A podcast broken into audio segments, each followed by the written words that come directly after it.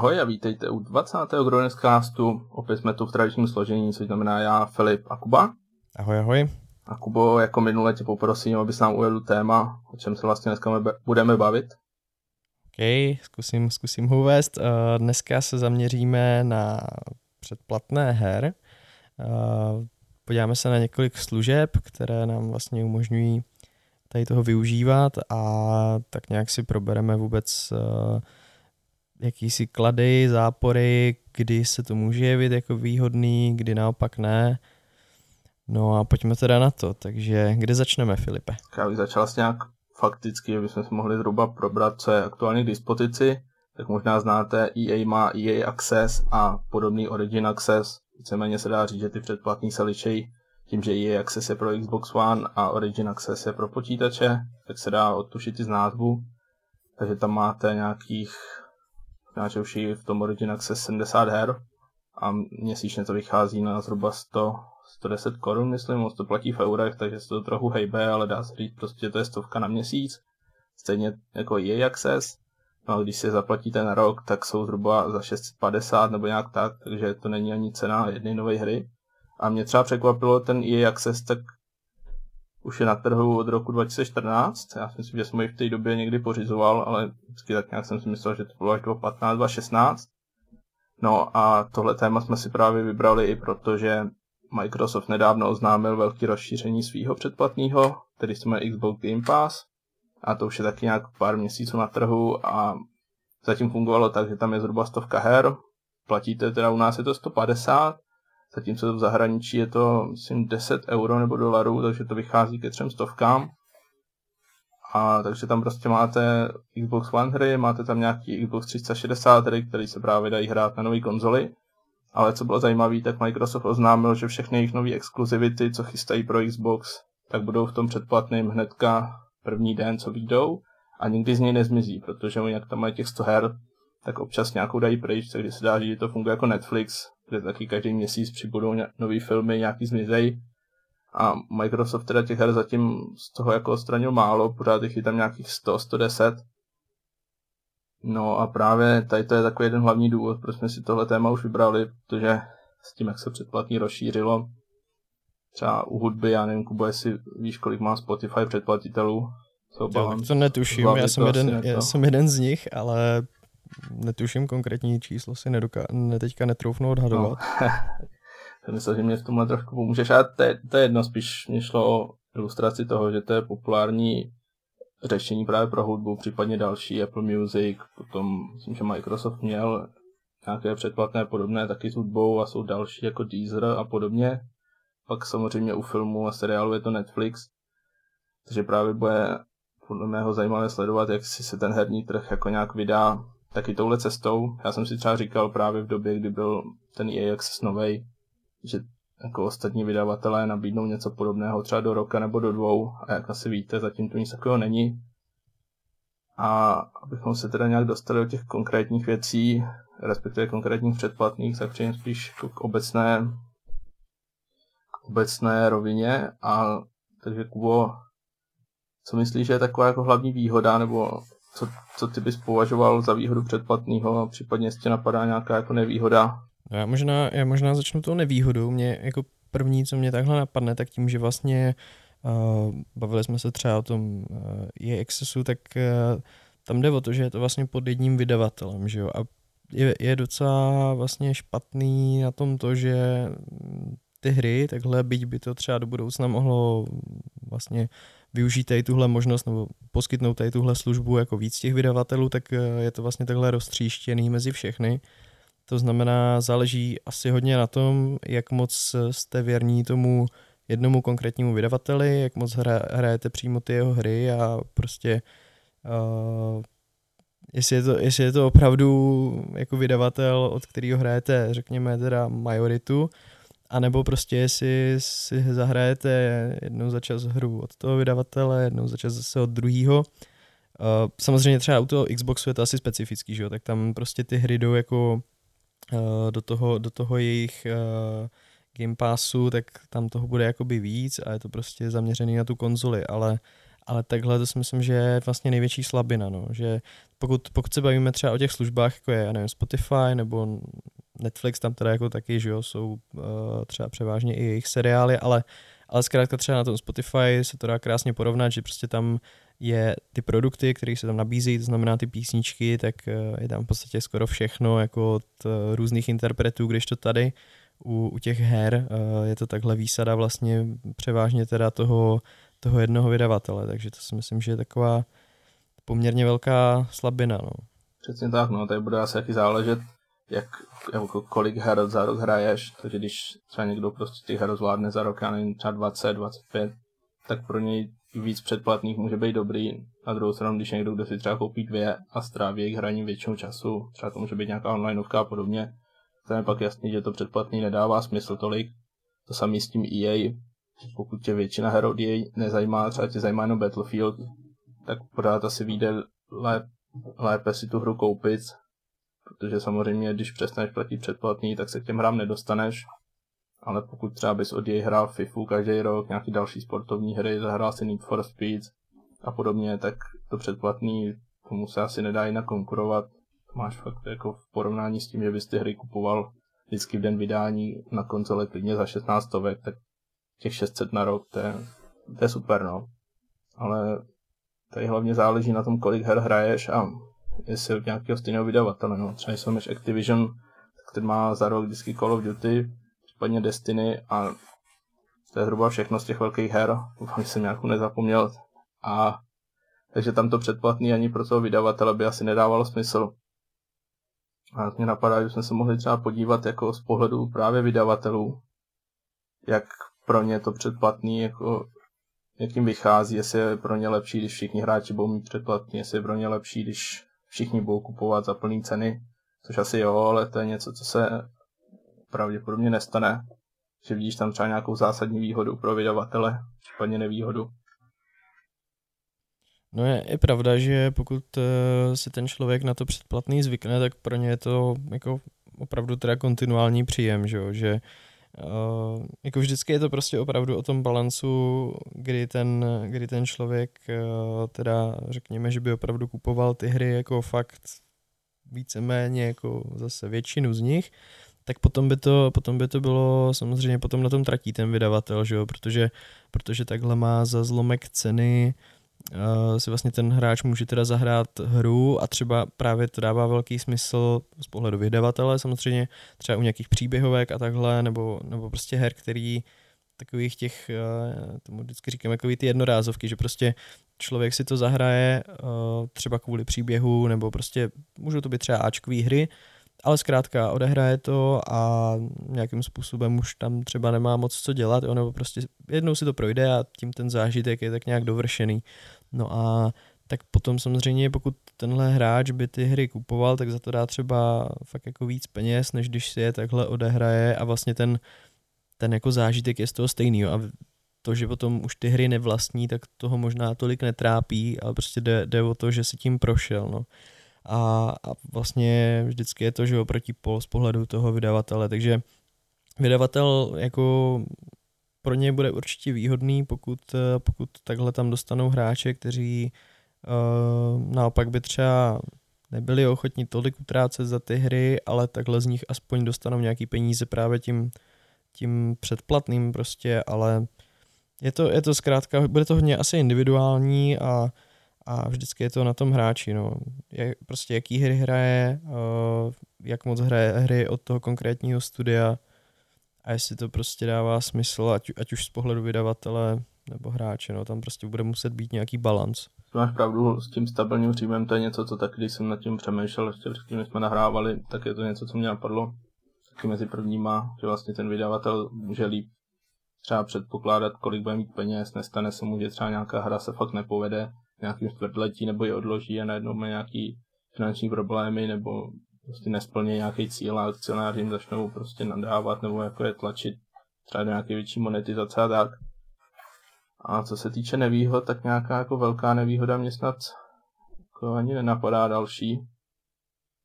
Asi ještě něco, něco. Asi, asi ne, no, tam prostě jde o to, jako možná tam ty lidi vůbec nahnat tady do tohohle a jako asi není jednoduchý prostě docílit toho, aby ti lidi třeba byli zvyklí jo, na tady tohle. Já třeba sám tak nějak cítím, že když, eh, když mám prostě svoji knihovnu jako her, byť na Steamu, je to prostě digitální platforma, ale je to takový jako, že máš to takový jako dobrý pocit, že prostě ty hry vlastníš, jo, můžeš si je kdykoliv stáhnout, takhle nejsi vázaný samozřejmě jakýmikoliv poplatky, a protože jsi to zaplatil že na začátku, tak to je pochopitelný, ale takový ten pocit jako toho, takový ten materialismus, jo, nebo prostě toho vlastnictví, tak to si myslím, že, že třeba v některých lidech může být jako zakořeněný, jo, že ti hráči prostě jsou rádi, když to mají takhle hezky u sebe a zase tady tohle, ale jo, zase je tady prostě analogie s těma třeba hudebníma službama, Spotify a podobně,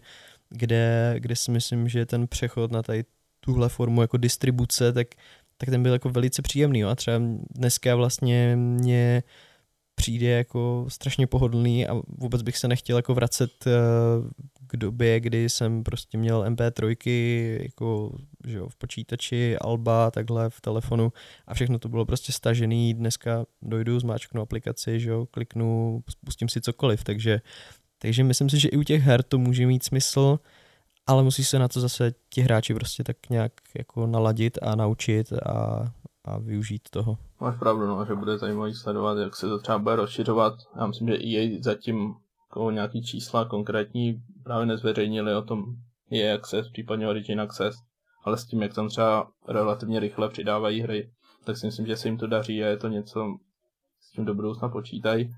Jako nevýhoda pro vydavatele mě snad napadá jenom, když máš prostě hráče, kteří si fakt koupí třeba, já nevím, 6 her od stejného vydavatele za rok, vždycky v den vydání, tak pokud to sami vyřešejí předplatným, tak ten vydavatel od nich ty peníze mít nebude.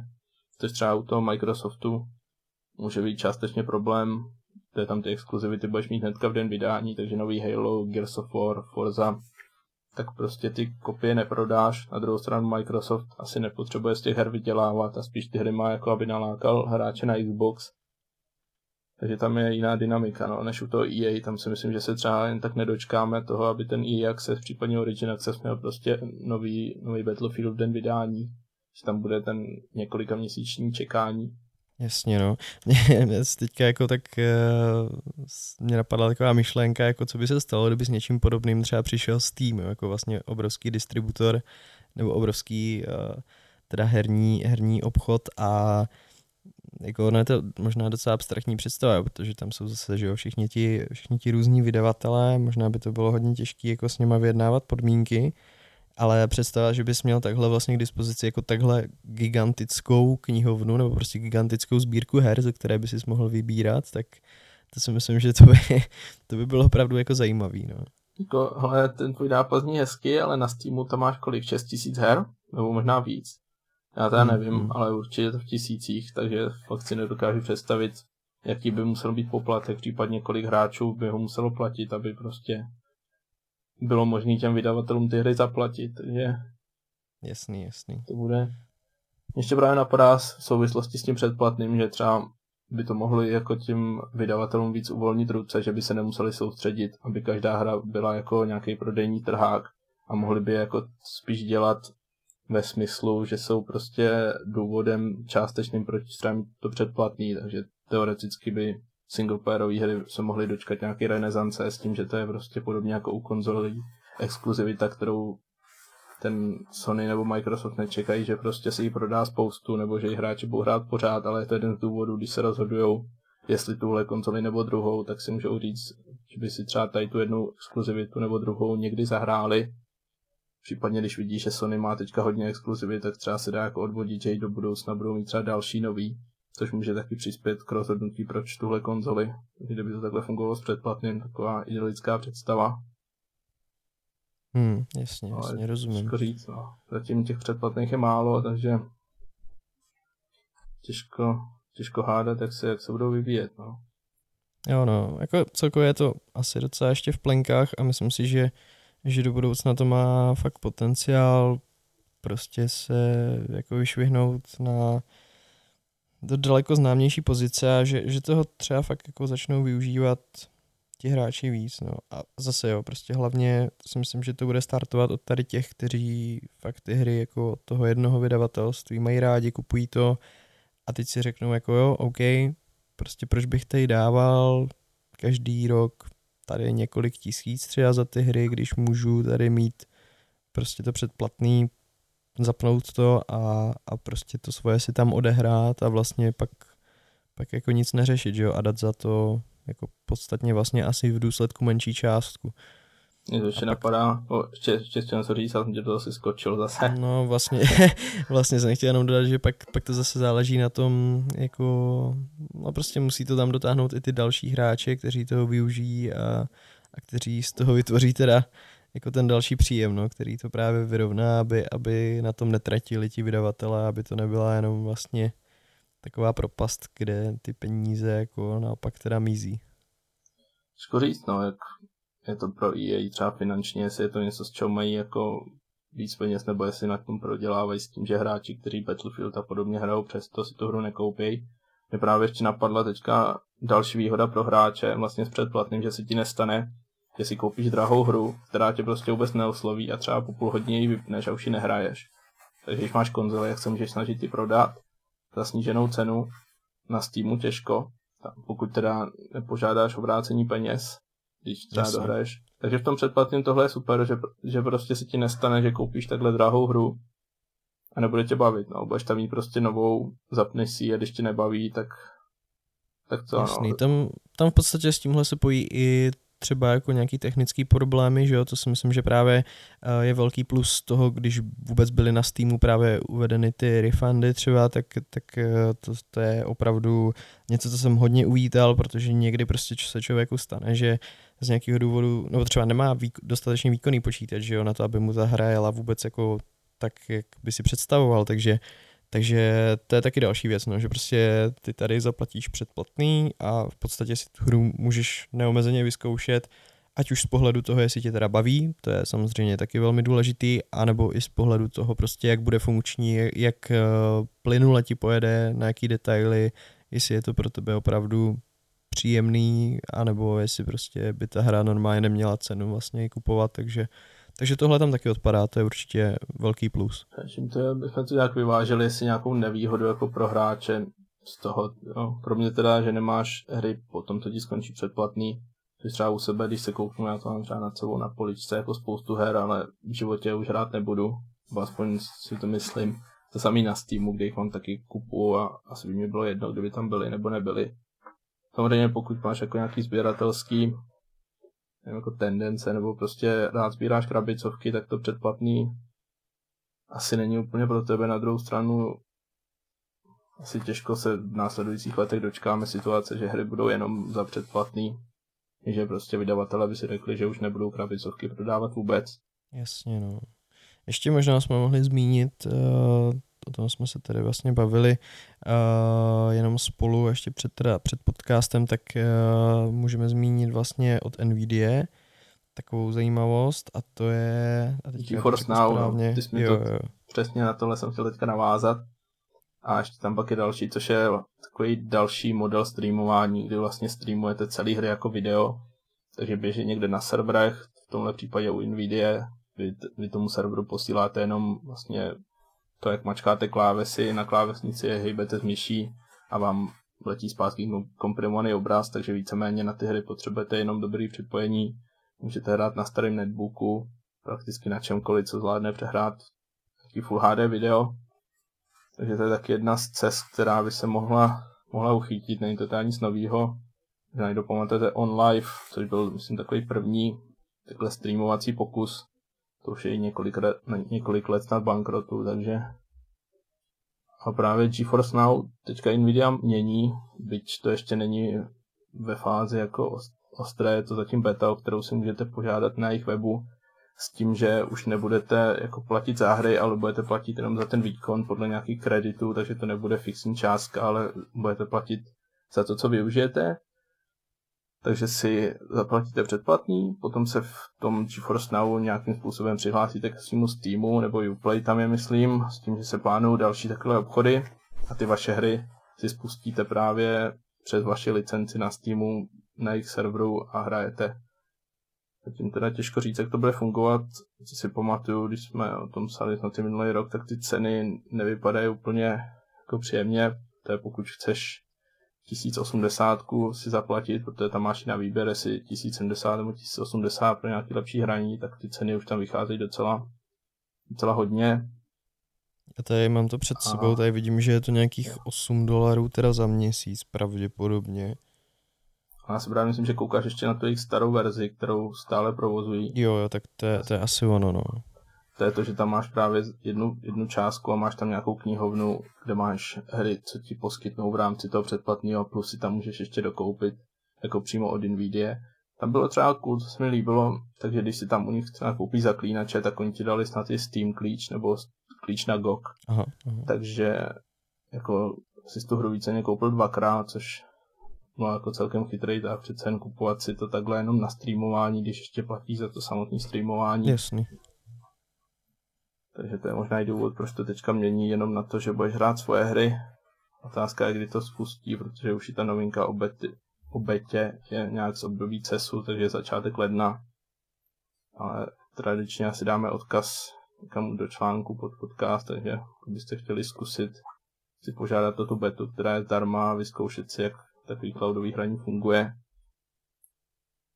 tak budete mít možnost si to právě spuštěný pro Evropu a Severní Ameriku, takže to je taky jedna z možností. Vlastně Sony má něco podobného, jmenuje to PlayStation Now. Myslím, že v nějakém starším podcastu jsme se o tom letmo zmiňovali. A jedna z těch novinek, která možná rovnou řeknu, že to není zatím jako dostupný v Česku, takže tak je smůla v tomhle ohledu, ale je to právě jedna z možností, jak si zahrát PlayStation hry bez PlayStation konzole. Jsou tam teda zatím starší kousky, takže nějaký hlavně exkluzivity z PlayStation 3, myslím ale nevím, jak to vychází cenově, no, myslím nějak 3-4 stovky na měsíc. Mm-hmm. Jo, a tak ta možnost jako opravdu si teda zahrát vlastně tady tyhle hry uh, fakt exkluzivní pro konzoly zase i bez, i bez toho, i bez vlastnictví vlastně té konzole teda, tak to je, to je dobrý, no. To si myslím, že to je taky další věc, která, která může jako ty hráče jako fakt, uh, že to je jako velký lákadlo na to, aby to někdo vyzkoušel.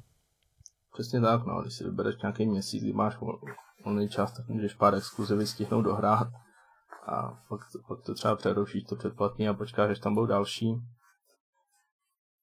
A napadá tě ještě něco k tomu tématu? Myslím, že to streamování jsme celkem prošli. Myslím, že jo.